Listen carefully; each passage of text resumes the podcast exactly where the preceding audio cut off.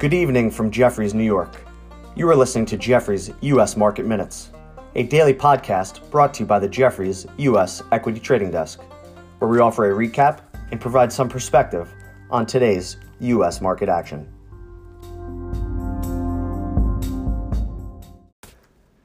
Good evening. This is John Hartnett. And today is Tuesday, June 8th.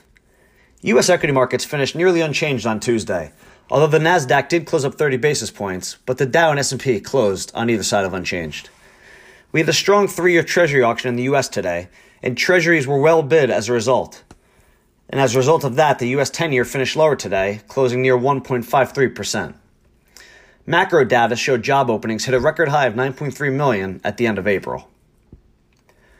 The consumer discretionary sector was the best performer in the U.S. today, up 1% today, and helped by strength in retail, the restaurant sectors, as well as by Amazon. Energy also outperformed, finishing up 90 bips today, and helped by crude, which finished the day up over 1%. Utilities and consumer staples were both the worst performers in the market today, on a flight away from defensive equities, while communication services stocks also lagged on softness in the media and entertainment stocks. Once again today, the most shorted factor basket performed best, finishing up over 3% on continued strength in many of these retail or meme stocks. Small caps also, also outperformed today, with the Russell 2000 closing up over 1%. Value and growth performed in line with one another, both closing up nearly 50 basis points on Tuesday. Single stock headlines were robust on Tuesday. Clover Health, ticker CLOV, finished up 85% on a Wall Street Journal article highlighting an uptick in retail activity in the stock.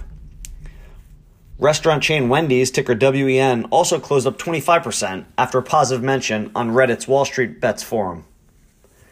Marvell Technologies, ticker MRVL, closed up 5% today after better first quarter earnings reported last night, while Generac, ticker GNRC, finished up 6% today on a competitor upgrade.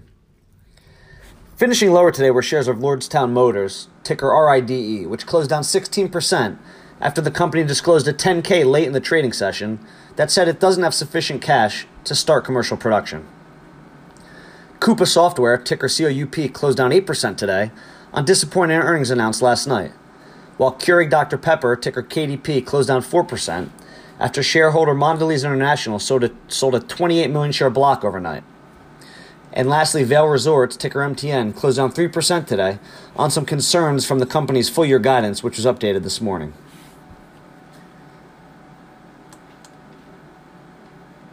In the after hours this evening, trading higher, we have shares of Global Ship Lease, ticker GSL, up 9% on an announcement that it will acquire 12 additional container ships.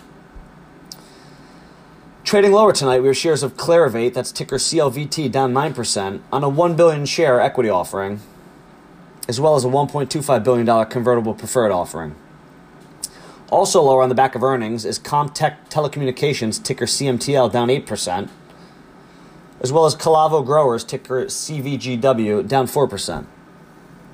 Lastly, we have shares of Aclaris Therapeutics, down 4% this evening, on a $75 million stock offering that Jefferies will be running. We'll leave it there for this evening.